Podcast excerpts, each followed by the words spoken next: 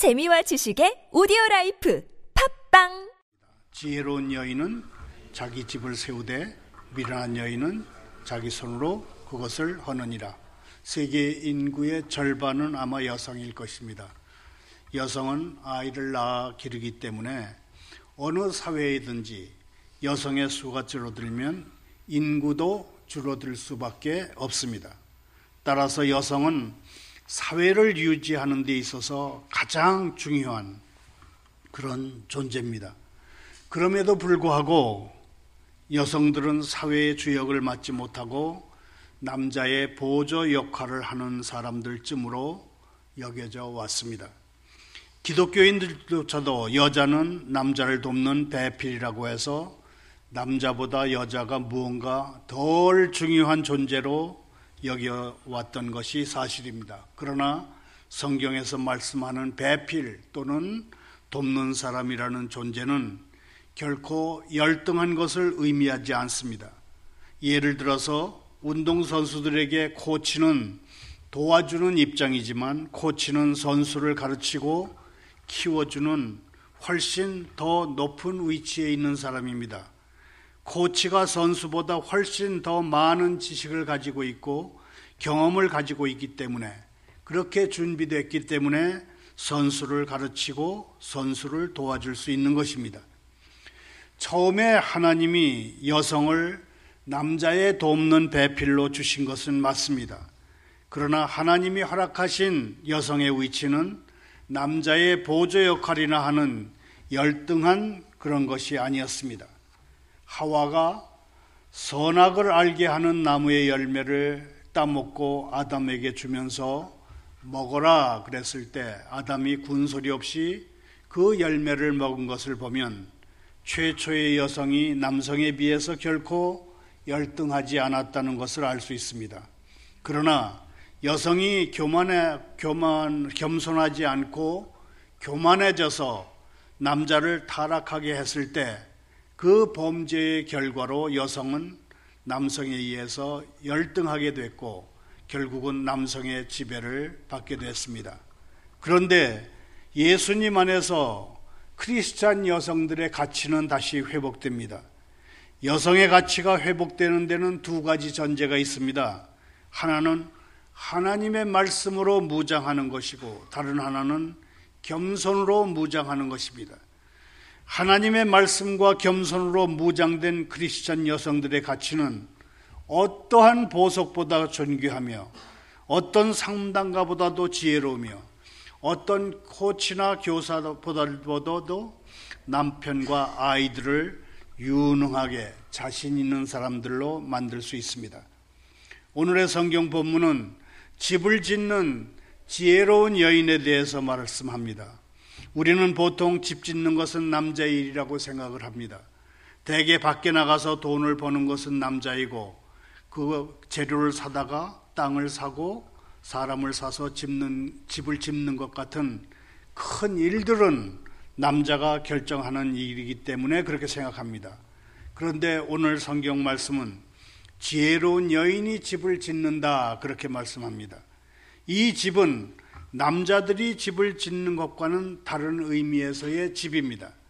남자들이 짓는 집은 밖에 나가서 돈을 벌어 가지고 와서 집을 지어 가지고 가정을 행복한 보금자리로 만드는 것을 말합니다. 이에 비해서 여인이 짓는 집은 눈에 보이지 않는 집입니다. 여인이 짓는 눈에 보이지 않는 집은 남자가 짓는 눈에 보이는 집보다 더 중요할 수 있습니다. 남자가 하드웨어로서 집을 짓는다면 여자는 소프트웨어로 그 집을 채우기 때문입니다. 여인이 짓는 집은 가정을 복받는 집, 하나님의 집, 베델로 세우는 것입니다. 옛날 로마 시대에 로마의 귀부인들은 자녀 교육을 전부 노예에게 맡겼다고 합니다. 귀부인들이 하는 일이란 멋을 내고 파티에 가고 정치 얘기를 하는 것이 다였다고 합니다. 로마의 귀부인들이 자녀 교육을 똑똑한 노예들에게 맡겼더니 어떻게 됐습니까? 로마의 청소년들의 가치관은 그야말로 그 노예 선생님, 그 수준이 되어버렸다는 것입니다. 오늘날에도 마찬가지라고 생각합니다. 자녀를 직접 가르치거나 공교육에 맡기지 않고 학원 같은 사교육에 맡기면 자녀는 그저 문제를 푸는 기계 정도로 타락합니다. 사람이 인공지능을 장착한 기계가 될 수 있다는 얘기입니다. 학원과의 교사를 비하하는 것이 아닙니다. 학부모가 그 비싼 과외비를 내는 까닭은 내 아이가 남보다 빨리 정확하게 정답을 찾아내게 해달라고 하면서 그 부담을 하기 때문에 학원 강사는 그렇게 할 수밖에 없습니다. 유대인들에게는 아버지로부터 시작된 교육을 어머니가 완성한다 그런 말이 전해 내려온다고 합니다. 전통적으로 유대인 아버지들은 자녀들에게 신앙교육과 가문에 대한 교육을 시키고 유대인 어머니들은 모세 오경의 규칙과 정신을 기반으로 해서 자연의 교육을 시킨다고 합니다. 유대인 가정에서 아버지 역할은 우리가 생각하는 것보다 대단히 중요하다고 합니다. 유대인 사회에서 하나님 다음으로 중요한 권위를 갖는 사람이 아버지이기 때문에 그렇다고 합니다. 그래서 유대인 가정에서는 절대적인 권위를 갖는 아버지의 생각, 신앙, 가치관, 그리고 아버지의 사상과 철학이 자녀에게 고스란히 배어든다고 합니다. 거기에 신앙적으로, 영적으로 부족한 점을 어머니가 모세 오경이라고 하는 하나님의 훈계로 가르치고 채워 넣는 것입니다. 오늘날 유대인 자녀들이 세계 어느 나라보다도 어느 나라에 가서나 뛰어난 민족이라고 일컬어지는 이유가 바로 이 자녀 교육의 절반을 그들의 어머니가 창세기에서 신명기까지의 구약 성경으로 가르쳤기 때문이라고 합니다. 우리의 가정교육도 그래야 마땅하다고 생각합니다. 우리의 가정이 경제적으로 안정되고 풍족한 것도 중요합니다. 그러나 더 중요한 것은 우리 집 자체를 복받는 집으로 세우는 것입니다. 성경은 이 일에 있어서 여인들의 역할이 매우 중요하다고 말씀하고 있는 것입니다. 우리 가정을 하나님의 복받는 집으로 만드는 여인의 역할은 크게 두 가지라고 생각해 봤습니다. 첫째는 불신 가정에 들어가서 예수교를 그 가문의 전통에, 그 가문의 정신에 접목하는 것입니다. 우리나라에서 뼈대 있는 가문이라고 하면 대개가 양반집 전통을 가지고 있었습니다. 이런 집에 흐르는 정신은 유교적이고 봉건적인 것이 보통이었습니다. 그런데 우리나라의 많은 어머니들은 전혀 예수 믿지 않는 집에 시집가서 예수를 믿고 그, 그 신앙을 접붙이는 그런 역할을 했습니다. 사도 바울은 말하기를 우리는 옛날에 돌 감람나무였는데 참 감람나무에 접붙임 돼서 이스라엘의 열매를 맺게 됐다. 그렇게 말한 적이 있습니다.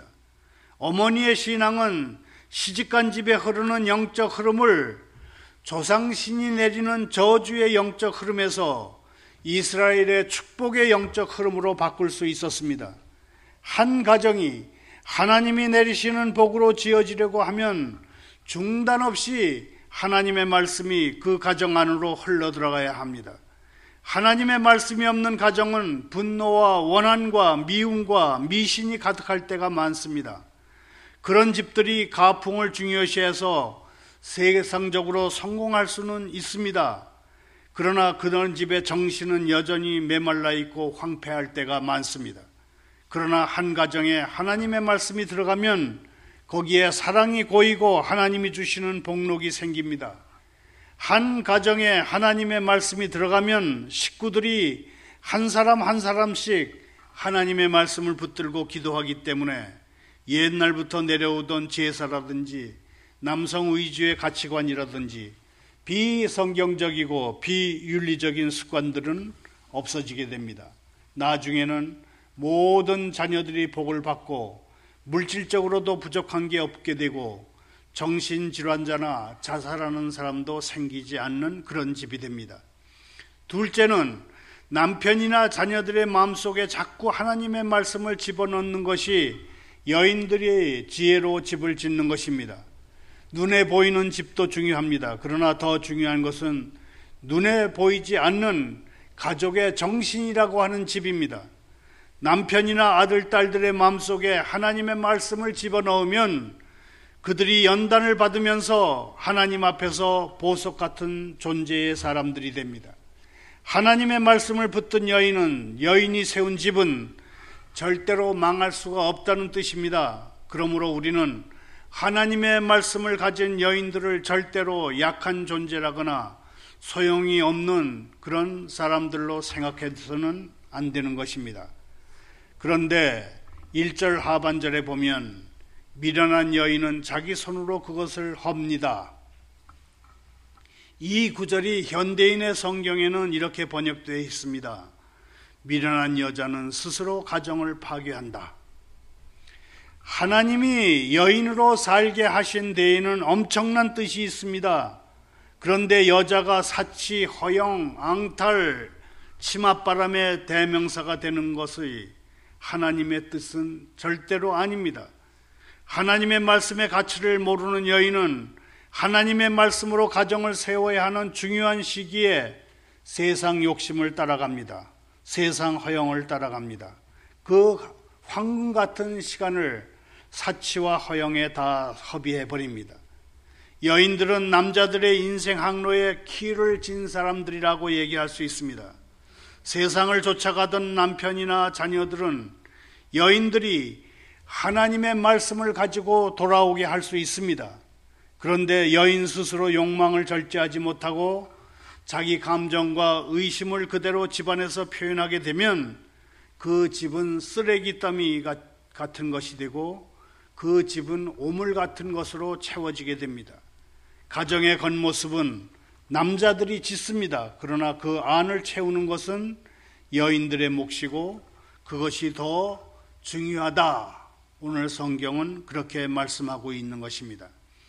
2절에서는 정직하게 행하는 사람과 못된 짓을 즐거워하는 사람이 비교됩니다. 2절을 다시 읽습니다.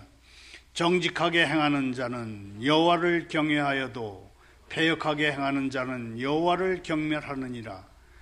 하나님의 말씀은 우리의 좁은 마음을 넓히고 우리 마음에 닫힌 부분을 뚫고 꺼진 부분에 다시를, 다리를 놓습니다. 우리도 처음에는 하나님의 말씀을 그대로 믿는 것이 무척 어려웠습니다. 그리고 다른 사람을 부정적으로 보며 비판했습니다. 그런데 하나님의 말씀이 우리 안에 믿음의 대로를 만들게 되면 그 후로는 하나님이 내리시는 복락이 무한정으로 공급이 되고 다른 사람과의 관계도 좋아지게 되고 그래서 삶 자체가 풍성해집니다. 하나님 믿는 믿음의 핵심은 하나님을 경외하는 것입니다.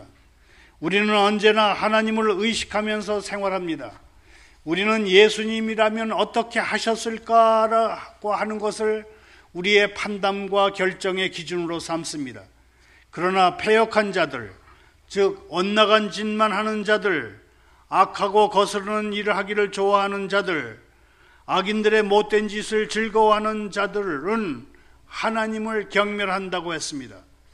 폐역한 자들은 하나님을 없이, 업신여기고 멸시합니다. 공동 번역에는 업신여기고 이렇게 되어 있고 현대인의 성경에는 멸시한다 이렇게 되어 있습니다. 물론 이런 사람들도 하나님을 경멸한다고 말하지는 않습니다. 하지만 하나님의 가치를 모르는 것이 하나님을 경멸하는 것입니다. 그런데 두려운 것은 하나님은 하나님을 경멸하는 사람을 경멸하신다는 사실입니다. 하나님 말씀의 가치를 모르는 사람, 즉 하나님을 업신여기는 사람은 들러리 인생밖에 되지 못합니다. 이 세상에서 반항적인 성격의 사람은 언제나 손해를 보게 되어 있습니다. 정직한 사람은 순종적입니다. 선지자 사무엘이 말한 대로 순종이 제사를 드리는 것보다 낫고 하나님의 말씀을 명심하는 것이 염소 기름보다 낫습니다. 말씀대로 행하는 사람이 정직하게 행하는 사람입니다. 하나님의 말씀대로 행하는 사람이 정직하게 행하는 사람입니다. 3절에서는 미련한 사람과 사람의 말과 지혜로운 사람의 말을 비교합니다. 3절을 다시 읽습니다. 미련한 자는 교만하여 입으로 매를 자청하고 지혜로운 자의 입술은 자기를 보전하느니라.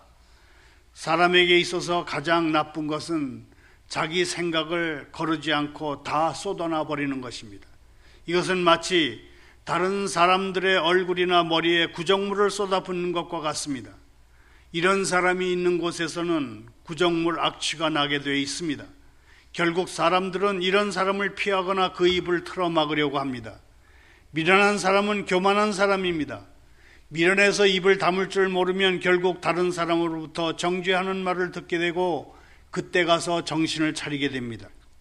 그러나 우리가 하나님의 말씀을 마음속에 담고 되새기고 되새겨서 말하게 되면 그 하나님의 말씀은 사람을 살리고 살리는 약이 되고 사람의 병을 치료하는 능력이 될 수 있습니다. 예언의 말씀이 되는 것입니다. 이것이 우리가 하나님의 말씀을 우리 마음에 담아야 하는 이유입니다. 우리가 왜 하나님의 말씀을 마음에 담아야 하는가 하면 하나님의 말씀이 우리 마음을 깨끗하게 할 뿐만 아니라 우리 말이 밖으로 나오면서 살아있는 말씀으로 변하기 때문입니다. 말을 맺습니다. 사절을 다시 읽습니다. 소가 없으면 구유는 깨끗하려니와 소의 힘으로 얻는 것이 많으니라. 갑자기 소와 여물통이 나옵니다. 잠언 14장은 지혜와 어리석음을 대조하는 것이 이 말씀의 중심인데 4절은 소에 대해서 얘기합니다. 소는 고대 농경 사회에서 가정 경제에 가장 큰 영향을 끼친 동물입니다.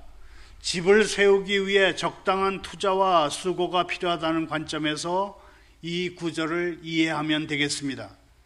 소에게 꼴을 먹이면 소밥통인 구유가 지저분해지고 청소라고 하는 귀찮은 일거리가 생깁니다. 불편하고 귀찮아집니다. 그렇다고 구유를 깨끗하게 하겠다고 소를 없애버리는 농부는 없습니다. 빈대 잡겠다고 초가 삼간을 태우는 것은 미련함의 극치가 되는 것입니다. 그런데 미련한 사람, 교만한 사람, 하나님의 말씀을 대수롭지 않게 여기는 사람, 하나님을 경멸하는 사람은 조금 힘이 든다고 해서 하나님이 주신 행복을 걷어차 버립니다. 은혜에는 은혜를 보존하기 위한 부담이 따르게 마련입니다. 은혜에는 은혜를 보존하기 위한 수고가 따르기 마련입니다. 집이 있으면 관리하는 수고를 해야 합니다. 청소를 해야 되고 마당을 쓸어야 되고 페인트 칠을 해야 되고 전기와 가스 안전 점검을 해야 되고 정원의 잡초를 뽑아야 되고 재산세를 낼 돈을 벌어야 합니다. 그거 하는 게 싫다고 거리에 나가서 노숙자가 될 수는 없습니다. 이스라엘 백성은 광야에서 조금 힘든다고 해서 그들이 노예로 머물던 애굽이 더 낫다고 불평하다가 결국은 하나님의 진노하심을 샀습니다. 하나님이 주신 은혜를 잊고 불평하는 것은 깨끗한 구유를 위해서 소를 없애버리는 미련한 농부 같은 짓입니다. 인생의 집은 물리적인 힘으로만 세워지지 않습니다. 인생의 길도 보이는 대로만 갈 수는 없습니다. 든든한 집을 짓고 바른 길을 가기 위해서는 지혜로 단련된 영적 근육과 영적 시력이 필요합니다. 지혜로운 사람은 하나님을 경외하는 영적 근육을 키워서 일상생활에서 영적으로 멋진 모습을 만들어냅니다. 우리는 하나님을 더욱 경외함으로 영적 근육을 단련하고 하나님이 주시는 지혜를 받아서 인생의 집을 멋지게 든든하게 세워가야 합니다. 하나님을 경외함으로 참된 지혜를 받아서 신실하게 살아가는 오늘 하루가 되기를 소원합니다. 하나님의 지혜로 인생을 든든히 세우고 모든 일을 바르게 분별하며 생명의 길을 걸어가며 그래서 다른 사람도 살리며 가는 그런 복된 하루가 되기를 소원합니다. 기도합니다. 하나님 아버지, 저희 교인들이 아버지를 위해 기도할 수 있게 해 주십시오. 아버지의 역할은 힘들고 아무도 알아주지 않을 때가 너무 많습니다. 그래서 기도하오니 오늘 아버지의 자리에 있는 모든 남성에게 주님이 힘을 주십시오. 아버지 된 이들의 마음을 지켜주시고 의지를 굳게 해주십시오. 자녀를 키우며 누릴 수 있는 기쁨을 누리게 해주십시오. 저희에게 아버지 주심을 감사합니다. 먼저 저희 중에 자상하고 성실하며 지원을 아끼지 않는 아버지를 둔 이들을 위해서 기도합니다. 그런 아버지를 주신 것에 감사할 수 있도록 해 주십시오. 세상에 좋은 아버지를 대신할 수 있는 것은 없다는 것을 깨닫게 해 주십시오. 저희는 또한 아버지가 가까이 있지 않거나 좋은 아버지를 두지 못했던 이들을 위해서 기도합니다. 주님이 그런 이들에게 신뢰하는 마음을 주십시오. 주님이 고아의 아버지이십니다. 주님은 고아 같은 이들의 가장 깊은 상처까지도 능히 치유해 주십니다. 기도하오니 주님의 말씀과 주님의 사람들을 통해서 그 고통을 조금이라도 덜어 주십시오. 아직 구죽게 무릎 꿇지 않은 이가 있다면 지금 그 자리로 인도해 주십시오. 저희에게 아버지 주신 하나님께 오늘 영광 돌리게 해 주십시오. 아버지 하나님, 대한민국을 보호해 주십시오. 북한을 구원해 주십시오. 국가 안보와 경제가 위기 국면에 처해 싸우니 박근혜 대통령에게 하나님의 지혜를 내려 주십시오. 국민들은 섬세한 정치, 깨끗한 정치, 공산주의 전체주의를 이기는 정치를 하라고 여성 대통령으로 선출했는데 그 대통령에게 남자 같은 정치를 하라고 몰아붙이는 낡고 부패한 정치인들의 입을 막아 주십시오. 낮은 자세로 소통하라고 훈계하다가 카리스마와 결단력이 없다고 힐난하는 언론들의 오만한 자세를 꺾어 주십시오. 천하의 악당 X, 정치 매춘부라는 막말을 서슴치 않는 북한의 선전 매체들과 종북주의자들의 무릎을 꿇려 주십시오. 하나님께 기도해서 얻는 영적 능력으로 북한의 수령주의와 중국의 신공산주의와 일본의 신사참배와 미국의 고립주의와 싸워야 할 때는 싸우고 설득할 때는 다음대히 설득하는 길에 나서는 대통령이 되게 해 주십시오. 그 리더십에 부족한 것들은 주님의 다스림으로 다스려 주십시오. 위엄을 갖추시고 능력의 허리띠를 띠시며 다스려 주십시오. 주님이 다스리는 세계가 굳게 서고 요동함이 없을 것입니다. 승리하신 예수님의 이름으로 기도하옵나이다. 아멘.